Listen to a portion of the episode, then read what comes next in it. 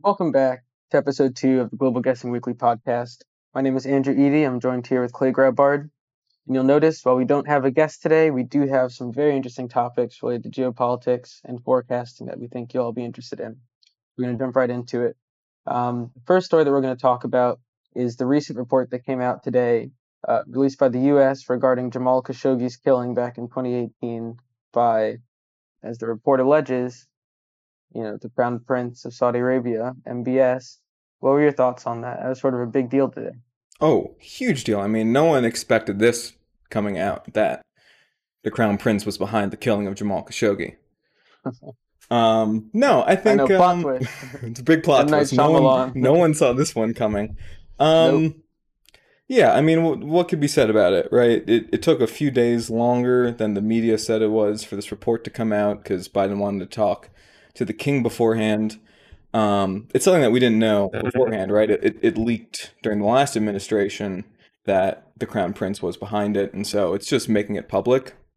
I think probably the biggest thing that I found, not sort of surprising, but noteworthy, was that the Biden administration went out of their way to say that there wouldn't be any sanctions as a result of this report. And that it was, I believe they said, too complicated. I haven't read everything about the release of the report. I just remember hearing that in particular in the news, which I thought was quite noteworthy that, this damning report comes out that implicates the de facto leader of Saudi Arabia, even if the Biden administration wants to treat the king as the primary leader, and that there's sort of no repercussions besides sort of bad PR.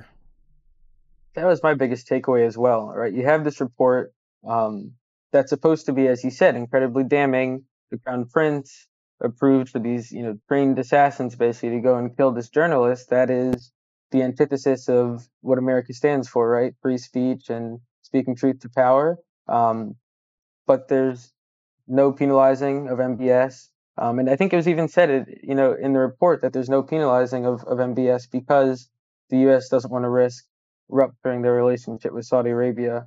And as you mentioned, he spoke with the king before releasing the report. So this all sort of points to the fact that I think the report was released to show that Biden is different than Trump and that he's not going to stand by while Saudi Arabia commits atrocities.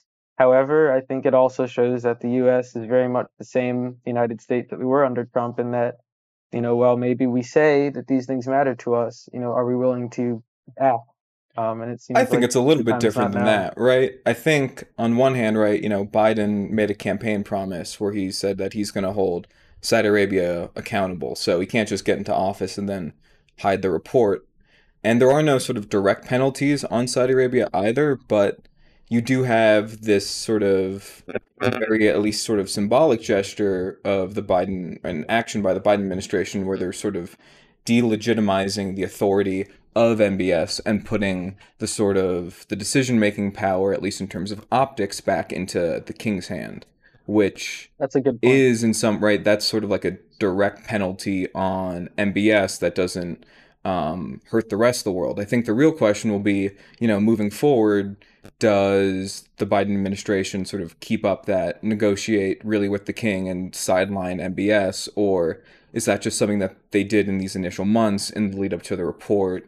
And that's sort of like what their punishment is for MBS. And they don't want to do more because they don't want to risk, alienating an important ally still in the region.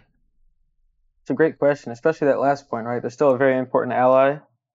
Iran is a bit under the thumb of a few countries right now. A lot of countries have moved forward in the region and sort of left Iran in the past. And so staying close to Israel, staying close to Saudi Arabia will help to maintain that positioning and that balance. But Saudi Arabia is making it a little bit difficult. It'll be very interesting to see what happens, with those two countries, that bilateral relationship through 2021 and beyond. Yeah, and it's also interesting to see like how this affects sort of future arms sales, right? Like I think the U.S. is also in some ways tied because one of the largest forms of leverage was how many arms the U.S. was supplying to Saudi Arabia. But I believe the Saudis came out and said that there's no change in the moving away from American made arms. And I think that also just sort of affects the relationship that they have there, and that Biden also just doesn't want to make any sort of negative effects that would roll back the progress of the Abraham Accords either. At least that's sort of how I see it. I don't know how you see it? 100%. I think, it's clear that Saudi Arabia has a lot of power. It doesn't seem like the U.S. is trying to stifle that power at all. It seems like it's just trying to sort of change where it's directed. And so you can see that with the way that we've, handled Saudi Arabia's war in Yemen and the carpet bombing there and how we've tried to put a stop to that. We're not stopping the sale of arms to Saudi Arabia. We're just saying, don't use it in this way. And so I think that's a really good point. The arms sales are going to be an interesting thing to watch moving forward. And I also think, just to talk about the prediction that we did this week, right? We made a prediction that I think we said 21% chance that Saudi Arabia and Israel normalizes relations by the end of this year. And in some ways, I think this event, I don't know how important it is in the grand scheme of things, but it's definitely like slightly bullish on those odds because it's not something that will damage the relationship, right? This could have also been part of the US's, bargaining chip towards Saudi Arabia, this relatively light punishment that's been given out with respect to this. Now, maybe, that as we talked about in our article and you were really big on bringing up as a constraint was the king's personal thoughts on the Israel-Palestinian conflict and this sort of lighter punishment that's being put on primarily MBS rather than the country might go a step in sort of making the king a little bit more on board with things because, the punishment is not coming on to Saudi Arabia as a whole. I think it's a great observation. Yeah, I think, the U.S. is not blaming Saudi Arabia for the killing of Jamal Khashoggi, right? They're very specifically targeting both MBS in terms of his general culpability, but also they did sanction, some of the royal guard and the people who were under his command. And so I think they're definitely trying to, we talked about this before the podcast, but, walk this tightrope separating the culprits from the state so that you can still work with the state to get things done, like normalize relations with Israel or talk to them about, how negotiations will end up going with Iran and the JCPOA, which we'll get into later, without damaging that relationship. So that's a good point.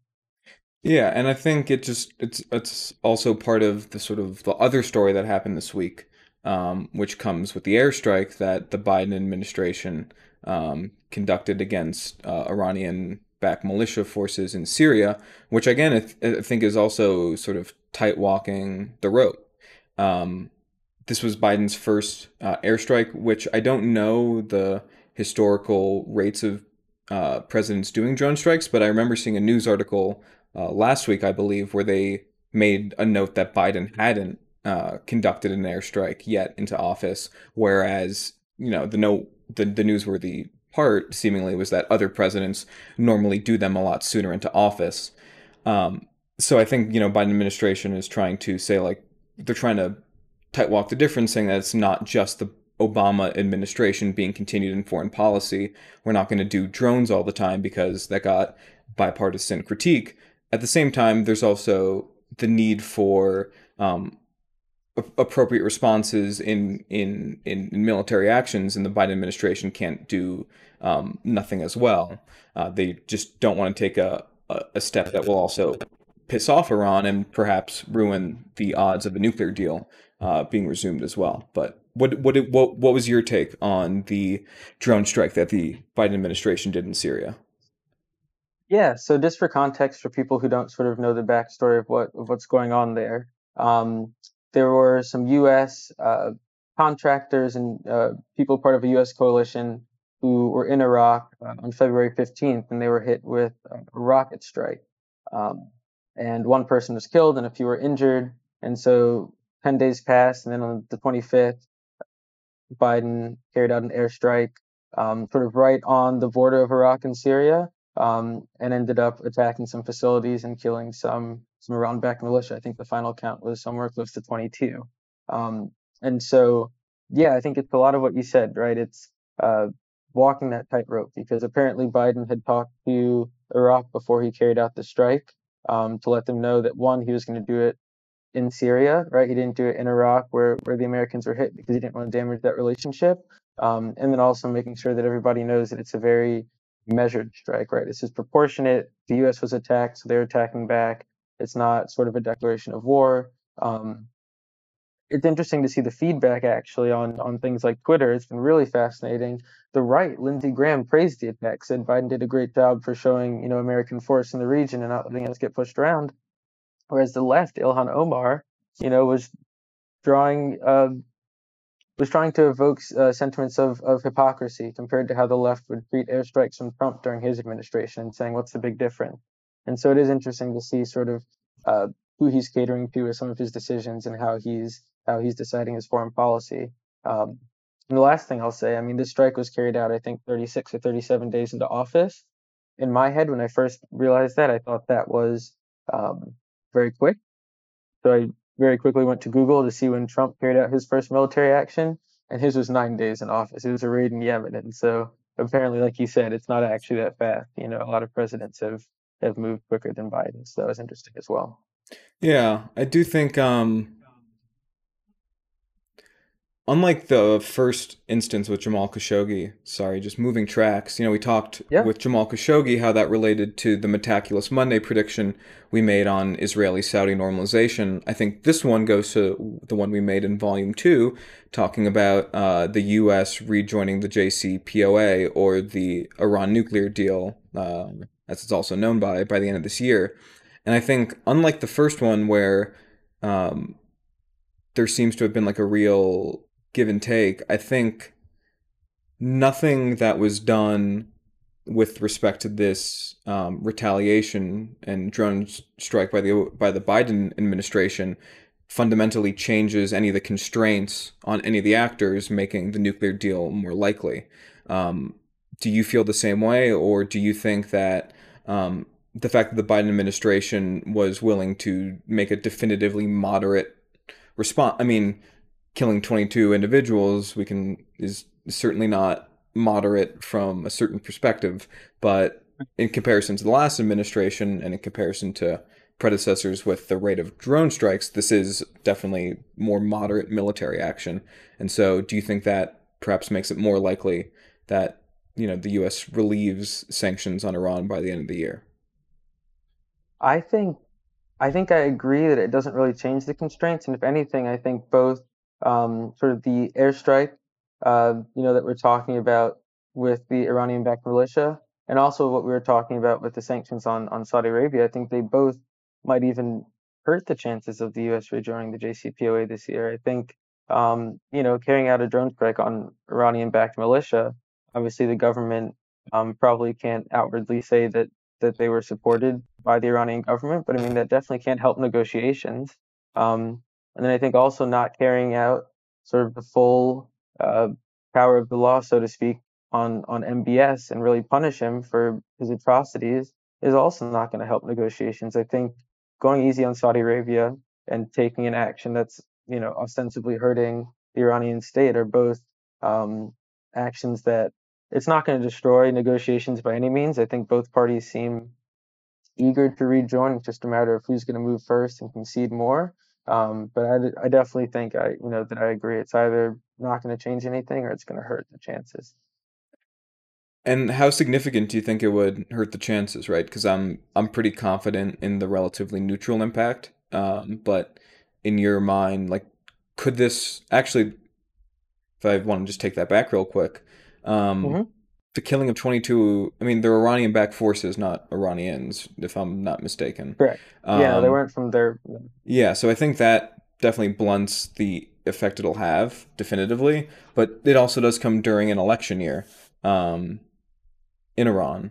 And so any sort of drone strike, we were talking about how these next few months are the most likely where anything will happen, because sanctions relief would be a huge boost to the Iranian economy and therefore be a boost for the moderates in the upcoming election. And so if we were to see action, we feel it's either going to happen now or if the moderates were to win pretty handily in the upcoming election.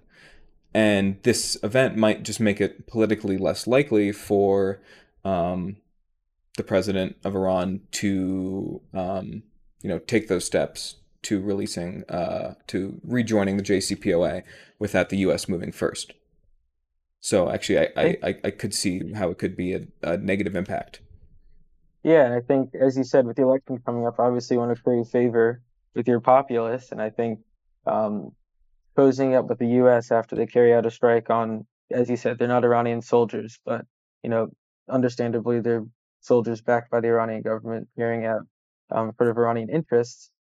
You know, the populace would not be happy with, in response to those people being killed, Iran saying, all right, well, let's cozy up to the U.S. and rejoin this deal. So I agree.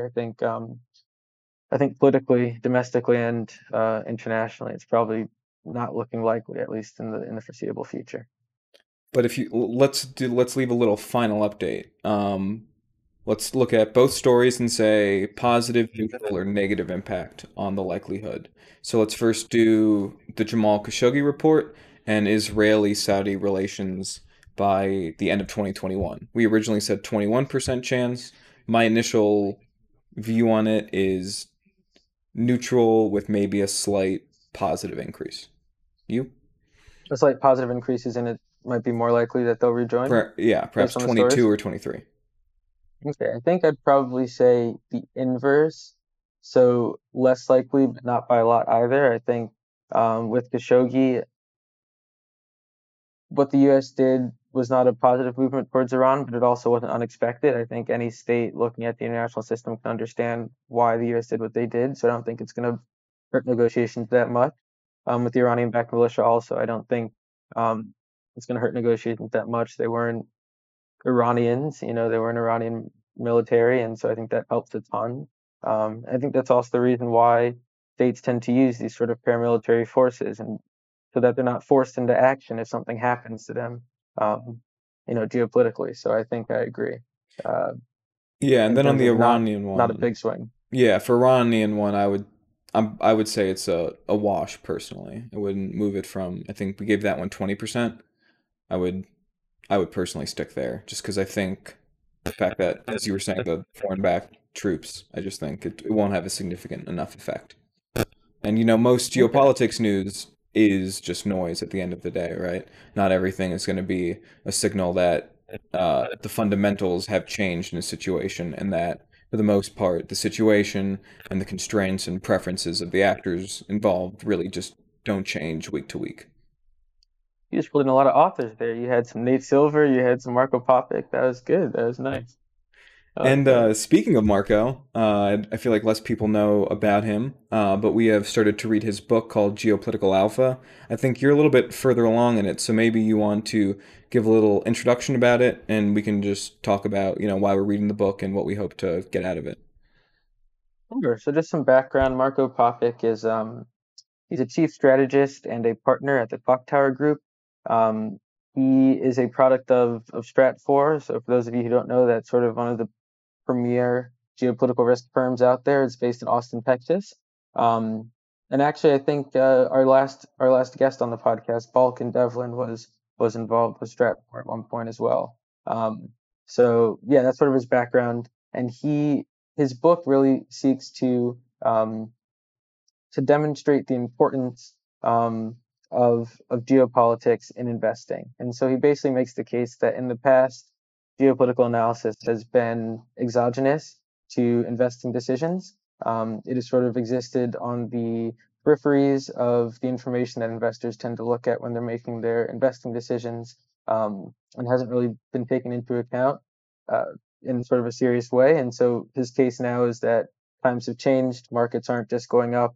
Geopolitics has a big effect on the way that markets move, and so we have to pay attention to geopolitics to better understand how to invest and how to get alpha, basically. And that's sort of the title of his book, is Geopolitical Alpha. He says the markets don't always go up. But says, I was aware of an old adage of stocks only go up. That's right. I know. Listen, is Marko aware of the money printer, or of the trillions of dollars we've let in? I think. I know Marko doesn't believe in tendies, it seems. But I think his perspective is apt, and I think it's also super relevant to the work that we do. You know, geopolitical forecasting, and sort of speaks to also the value of the work that we do. Right? It's not just for fun, but a lot of the things that we forecast are actionable in the sense that you can take that information and derive a framework, an investing thesis from that. So I think, you know, his book is great reading for us, and, you know, for anybody else out there who's interested in forecasting. Yeah, it's I've only read the introduction, I'll be completely honest, but it's definitely gripped me already. He writes pretty well, and the idea of the book, I think, is really interesting, and he puts it in really sort of these concrete terms. The idea of focusing first on constraints and then looking at preferences, because constraints always exist regardless of preferences, was really compelling to me. And the part that really caught my eye in the introduction was he mentioned this idea of, you know, you can say on one hand this, on the other hand this, and that's great when you're abstractly thinking about things, but he gives an example where he was on a phone call and he had to, you know, state the impact of something on the markets, and he had to reach a decision right away. And I think what I want to see is perhaps he'll give a list of heuristics and frameworks for being able to quickly balance and weight on one hand this, on the other hand this, and make that make the combination and synthesizing of everything a lot easier. Because I think for us, when we make predictions, we're really good at laying out on the one hand this, on the other hand that, but I think it's the combination of all those to reach the sort of final impact that I think we could definitely use a fair amount of improvement on, because we're new to forecasting, and I hope that this book will help out in that regard too. I don't know if you've noticed that yet in the book. I don't know how far you are either. Yeah, no, definitely. And I think, you know, we talked about constraints. If you've read our last two Metaculus Mondays, constraints come into play and the way that we approach our forecasts. And I think, you know, he uses constraints sort of at a very macro level to talk about the relationship between geopolitics and economics, right? He says, you know, we like to think about the market movers and the Fed and these people that are changing interest rates, and that's all well and good. But all of that has to fit within the geopolitical entity of the state, right? And, you know, the state's relationship with other states and how they interact. And so even economics can be seen in, you know, in some cases as a preference that's subject to the constraint that is the state and the state's geopolitical stance and orientation in the world. So I think we're definitely going to lean on that a bit as we move forward, because also, it's nice for us, constraints sometimes can be quantified, right? So if you're talking about a constraint might be, you know, a country's military force, and you can actually count how big is their army, how big is their air force, what can they actually do? That sort of calculus, I think, is going to be really useful moving forward. Definitely. And it also looks like it's pretty easy or generally understandable book to read, which I also very much like. There's not a lot of, yes, it's definitely written in a very accessible way. And I think the sort of last thing that I'm looking out for is just what sort of predictions and forecasts are useful in the finance space when it comes to geopolitics. And I imagine it'll be different than what the primary items of concern for forecasting is purely in the geopolitical and national security space. And so it'll be interesting to see how determining the sort of usefulness of something you do in the finance space versus in just purely geopolitics as well. Yep. And I think also, just last thing, for some of the, you know, readers or watchers who are more quantitative minded, he does bring into play, you know, some mathematics and some probability formulas and some things to sort of underpin his general thesis, which, you know, on the surface seemed, you know, purely qualitative. And so I think that's something that'll be really interesting for us to discuss and read, maybe on future podcasts, but also for you all to learn about as well. Yeah, we could, you know, have a little whiteboard and even put the formulas up too. It'd be fun. That's right. Yeah, just go through it. Yeah, and it's nice because first he'll explain what his framework is, and then he'll put it into quantitative terms. And so when you're looking at the equation, be able to map it back to what he was saying, you know, in the chapter prior. And so, as you said, it's all very readable, accessible, and very informative as well. Well, I can't wait to keep reading it, and we'll hopefully in a podcast episode or two come back with our final thoughts on the book and what we took away from it. And hopefully in a podcast 5 or 6, we'll come back with Marko himself. Well, that would be an exciting Global Guessing weekly podcast episode. Well, yes, I have to save it for the milestone of 5 or 10. Exactly. It'd be a big one. It can't be an episode 4 thing, though. No, absolutely not. Although the guest that we'll have on episode 4 will be phenomenal and should feel very happy to be on episode 4. We did not mean to talk bad about episode 4 at all. In fact, I'm most excited about episode 4 of the Global Guessing Weekly podcast, frankly. Oh, here's a shuffle. Here's a shuffle to dig yourself out of this one. And so moving right along, one of the things that Andrew and I want to do on the Global Guessing Weekly podcast, not every week, but most weeks, is make a live prediction on the website Metaculus. And so that is what we're going to do right now. We have not picked the question because we don't want to think about the question beforehand. Right. And I think we're only going to give this about 5-6 minutes of deliberation from finding the question to answering the question, which means we're probably going to suffer on our score. But that's okay, because it's for the podcast. So we're going to go. If you've read our interview with Regina Joseph or watched our interview with Balkan Devlen, we've done a similar exercise where, at the end of the interviews, we'll ask them to make some on-the-spot predictions. Granted, we're giving ourselves a bit more time than whatever we gave them, 30 seconds or a minute. 5 seconds. Exactly. So now I feel bad. But I think it is a useful skill as a forecaster to test yourself, not just doing these sort of long-form, really thoughtful predictions, but also testing your intuition and just trying to understand how to approach a question. So, all right. Yes, it's perfect. So now we have it open, and the podcast is now showing my browser. And so we are in the. And yep. Andrew, can you see it as well? I can. I also have a window. Phenomenal technology. All right. Let's see. Which of these look? When will North Korea have a McDonald's? The best one. No. Just do that one now. Wow, we are very out of whack for the nuclear deal versus the community. It'll be interesting to see how this one pans out.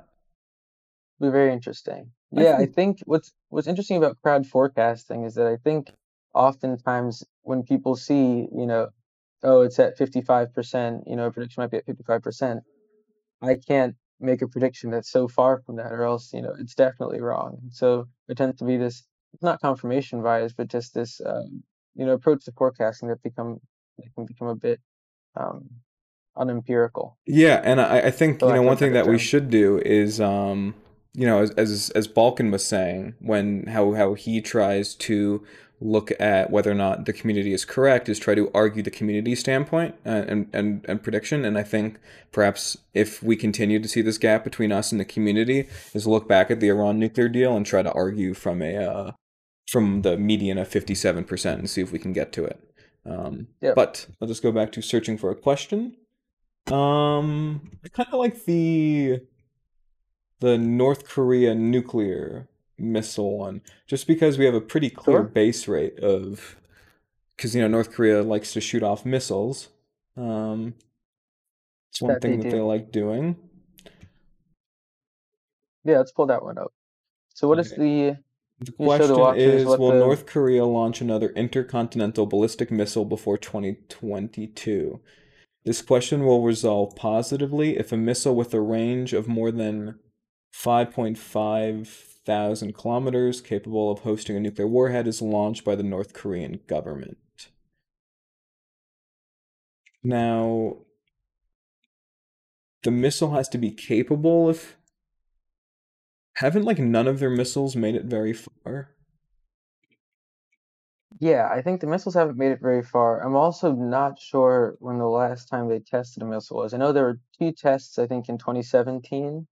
I'm not sure if they've done one since, probably not in 2020. Not that COVID really has anything to do with nuclear tests. I just didn't hear anything about it. North Korea nuclear test by year. Or, no, missile tests. Yeah, ICBMs. List of North Korean missile tests. Oh, apparently they did a series of short-range missiles in March, marking its first missile test in 2020. In March 2020, yeah. But that was short-range with an operational range of 240 kilometers. Short-term.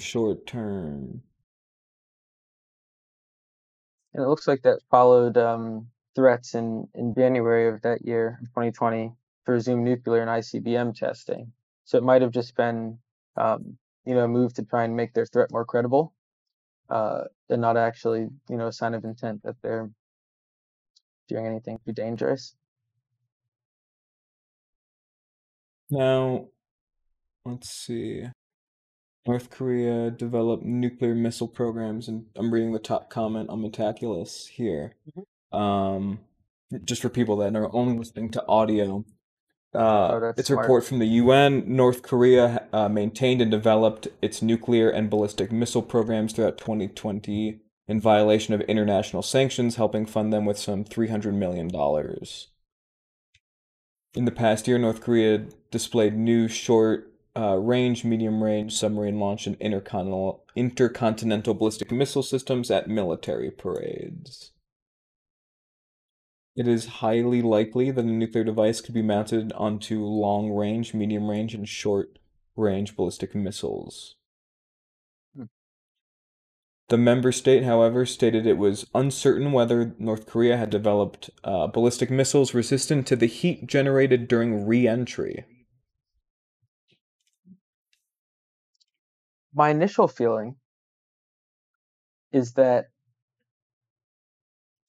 as bad as he was of a president, in my personal opinion, Donald Trump did warm tensions with North Korea quite a bit. Again, going back to our last conversation with Dr. Balkan Devlen, he talked about how he got that prediction about a Trump and Kim meeting back in 17 or 18. Very wrong. He thought it wasn't going to happen, but in fact, it ended up happening. So I think it's possible that, you know, if what's the time horizon by 2022? By 2022. I think it would require a show of force from Biden to sort of spur that type of action. And I feel like Biden has enough on his plate. We've been talking about the Abraham Accords and the JCPOA and COVID-19 and, you know, racial issues domestically. I feel like, granted, you can do more than one thing at once. I just feel like, you know, there's not going to be... Yeah, I think my issue with this is the technicalities of this question. Or seemingly that I read here, which is, right, with a missile with a range of more than 5,500 kilometers. Now, does it have to go 5,500 kilometers? Does North Korea just have to say it's 5,500 kilometers? Because if that's the case, I think it's quite likely that they will test an ICBM, and they will say that ICBM is capable of going the full distance, of going, you know, super far.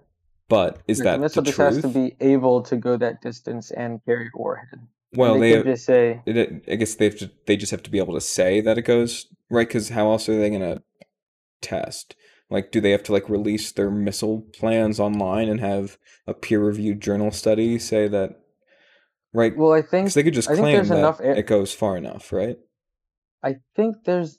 that the air defense systems in nearby countries like China would be able to identify this sort of, you know, aerial object that's in the air. But I guess it also depends on where they do the test and no, it's just more so like, can the missile actually go that far?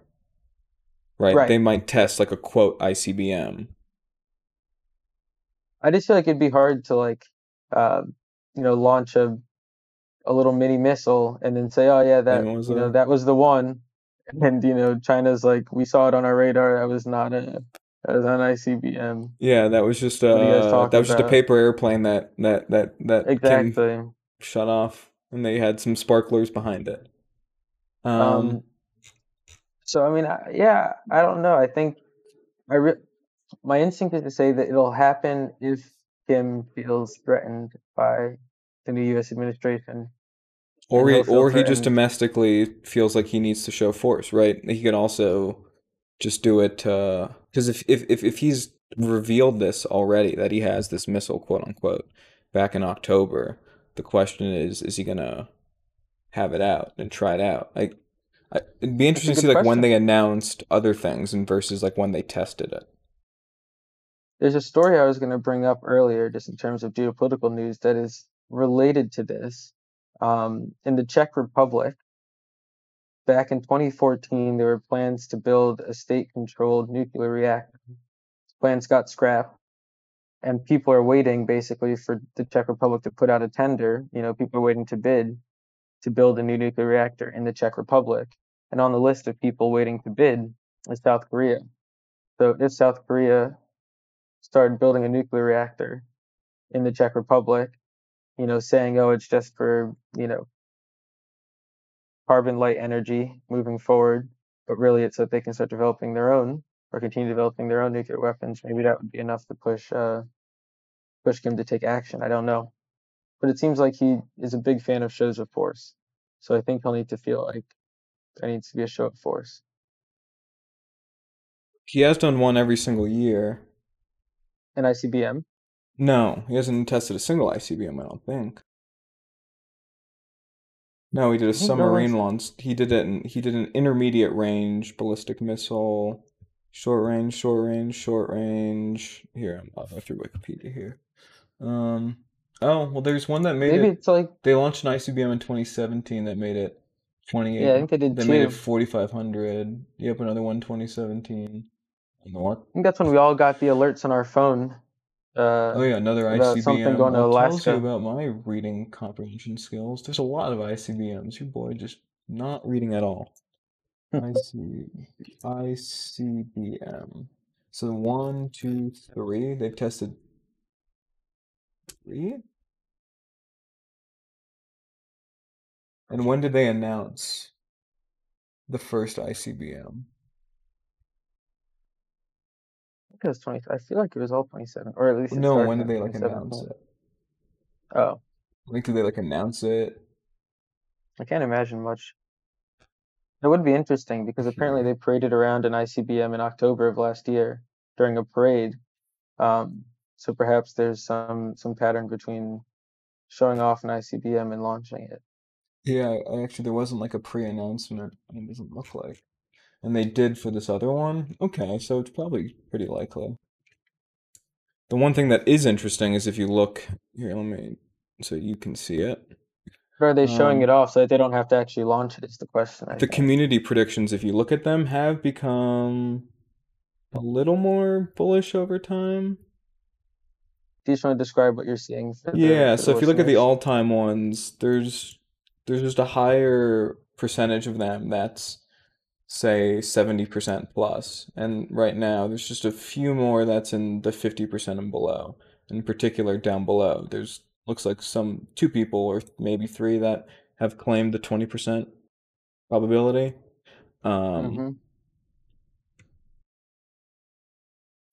Seems like there's actually a pretty steep drop off in terms of people's confidence. Yeah, recently, you early see that? February. Yeah, in early February. I mean, February, it's nowhere near like it's still right. The bottom range was still lower in the past, but it definitely has dipped down a bit from 75 to, I guess, 70% now. A 5% drop, and it looks like the course of a day. I'm not sure what happened on February 9th. Was it? I feel like February we've definitely 10th? Gone over our 5 minutes, so let's start making a prediction. Let's start making a prediction. Okay. Well, so I think we can start. How do you feel just relative to where the community is right now? Do you feel like it's higher or lower than that 70%? Given that people have been trending a little, I would say like slightly below it, but not maybe like 66, like really like not much different, like 2/3 perhaps. I mean, it could be lower. A coin flip, like 50-50. Could also reflect my confidence on my ability to predict this question as of right now. Because I think there's, if you looked at, they revealed it in 2017, tested 2017, then no test 2018, 2019, 2020. Could they go big in 2021 with the new administration? I mean, that, I could buy that. I could also buy the fact they just, they're not going to test it this year because of COVID, right? Still complicating things. The fact they only tested one missile at all in 2020. I don't know. Yeah, I'm thinking lower as well. I think there's, a few constraints, COVID included, that maybe would make the chances of them testing one of these missiles less likely. I think also maybe this is completely irrelevant, but something I was just thinking about. I remember at the last Olympics, I'm pretty sure North Korea and South Korea formed like a joint Korea team to compete. There is an Olympics scheduled for this year, I'm curious as to whether or not, if it's not canceled, that plays any role in North Korea's decision to sort of antagonize the rest of the world versus in this very trying time, try and come together, run back what they did last time in South Korea, and not launch a missile. So I don't know, but I do agree lower. You said 66 to 50, yeah. 66 to 50. That's a pretty decent range. I think I'm leaning more towards that coin toss likelihood than being, probable. But I could get behind somewhere in the 55 to 60% range at the current time. 55 to 60. And I would probably, let's see what this looks like. So if you want to go to the higher range and go to 60. Well, no, I like that at 60, I mean, we are making points both ways. Which is always a nice thing. I know it's not how you're supposed to do it. Not good incentives. But I think that indicates, right, it's more likely than not that it happens. But at the same time, it is, we feel, a coin toss, at least. Right? It's a slightly weighted coin toss, is what we're saying, more or less. I think that's right. Because it's also, what came to mind is like that earthquake logic, where like if there's a place that hasn't had an earthquake or a volcano eruption in a long time, maybe that's a sign that it's primed to have one. If North Korea hasn't launched one of these missiles since 2017, and they showed one off at the end of last year, it could be on the horizon. So I think it's more likely than not, but I think there's also a lot of constraints that are sort of pressing that likelihood down a bit.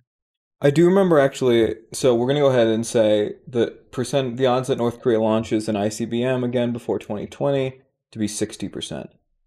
Yep. Predict. Did that happen? Yeah, okay, we did.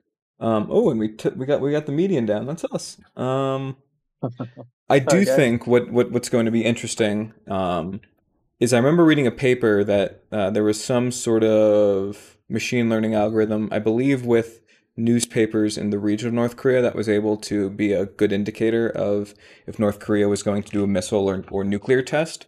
And it'd be interesting to see if we could set up something like that to actually give ourselves a little bit more insight.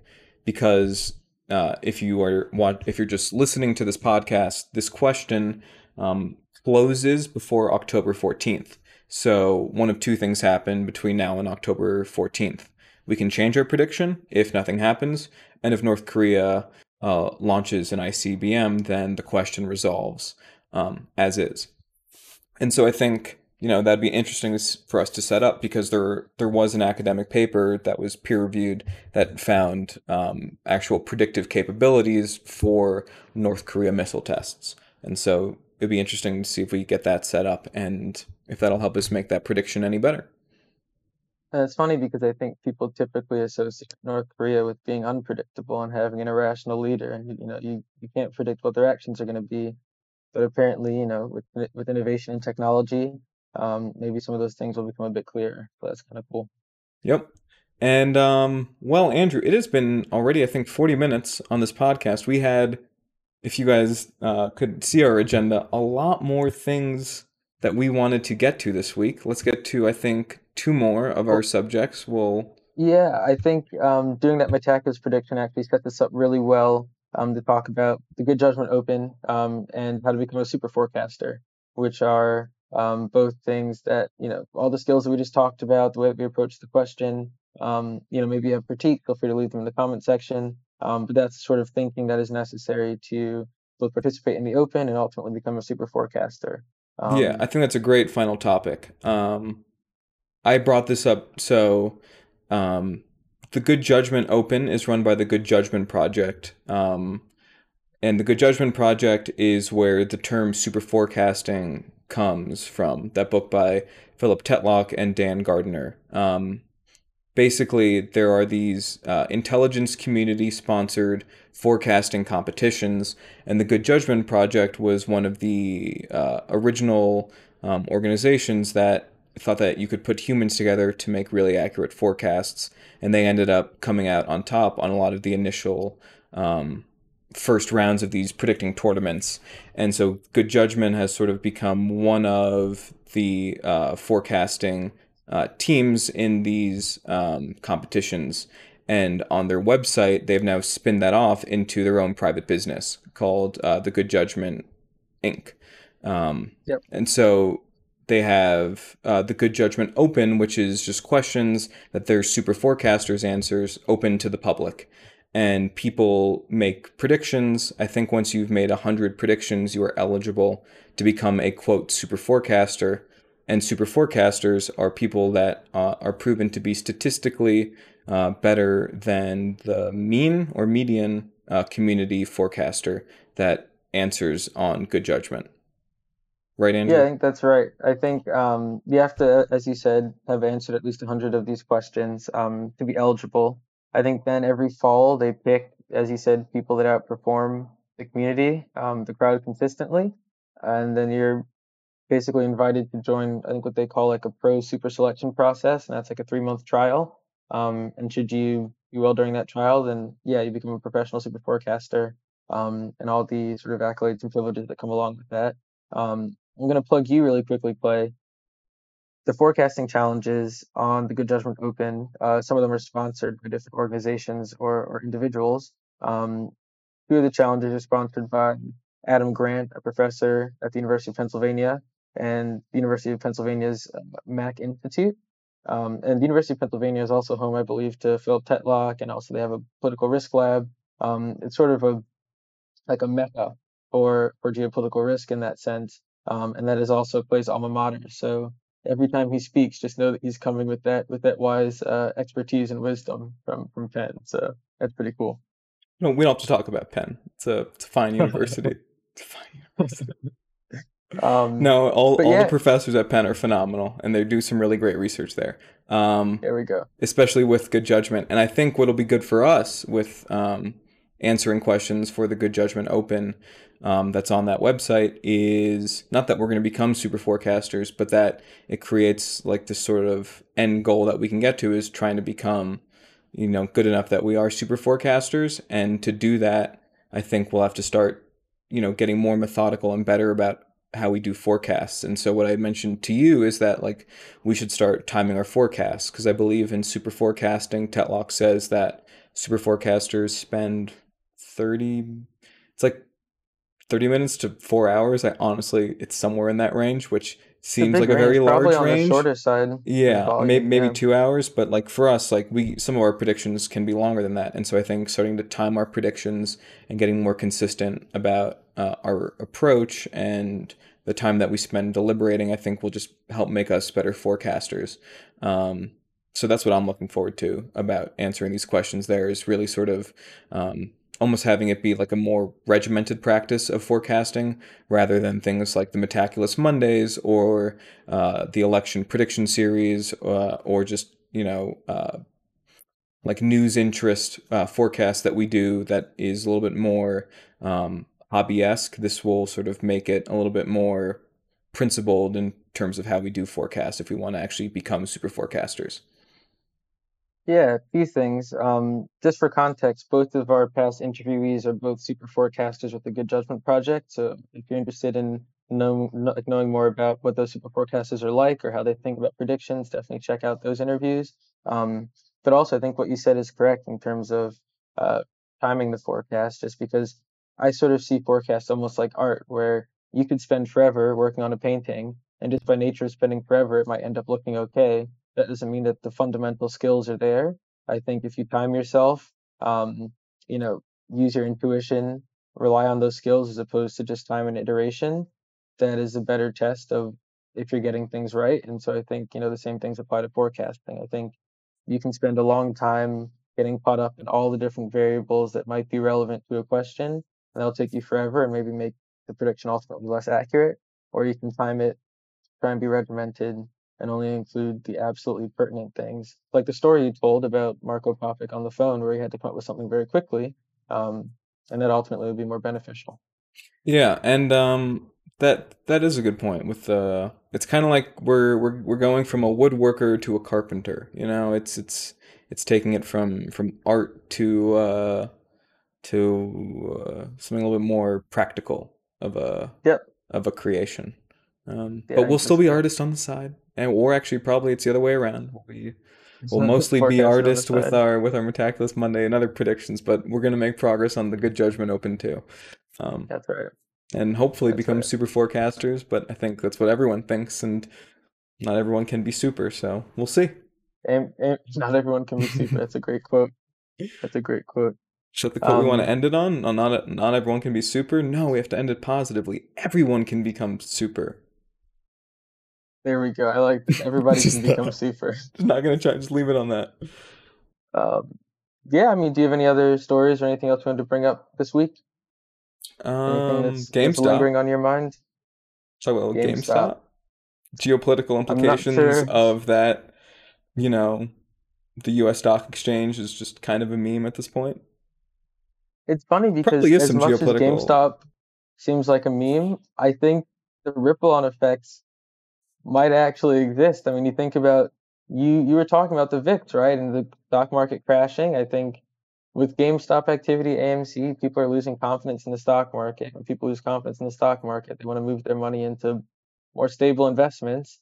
I just also mean like internationally, right? Like we're always like, oh yeah, Chinese financial technology and all of that's kind of, you know, not as up to date. And that's probably true. But at the same time, the U.S. financial system can apparently, if you are to believe what was said during the congressional hearings, quite possibly brought down by the store that we all, you know, sold our games to and made $5 for each copy. I mean, that's right. You know, we're finally getting our money's worth. GameStop, right? Like there's something to be said that U.S. the dollar is supposed to be a stable thing and everything is like great, but you know, there was all these rumblings after 2008 about moving away from the dollar into an international reserve currency. And I mean, that's a globalist wet dream, so it's definitely not going to happen. But, you know, things like that are happening right now where financial markets can be destabilized by GameStop is something that's probably not,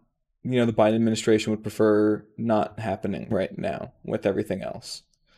No, it's definitely not ideal. And I agree. I do think we're probably going to see less, I'll categorize it as greed in the stock market. So less leveraging up companies, less ridiculously high PE ratios, less ridiculously shorted stock. And you're going to see more people investing in cyclicals and your GEs and your companies that you can really map the fundamentals to the stock price that aren't so inflated by, you know, a number of factors. So it'll be interesting to watch definitely this year.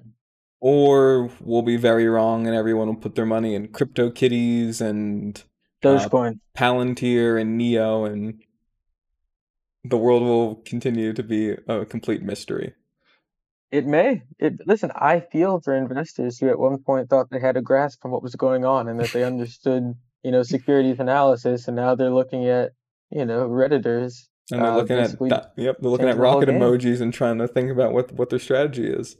Yeah, trying to understand. And listen, it's tough when the other people don't exactly have a strategy. So, it'll be interesting to watch for sure. I'm excited for that. All right, everyone, that is episode 2 of the Global Guessing Weekly Podcast. Find us over at globalguessing.com, Twitter at Global Guessing, Facebook at Global Guessing, and this is the real shocker, LinkedIn, also Global Guessing. Wow. There it is. My name is Clay. You can find me at Clay Graubart on Twitter, but no need. And co-host.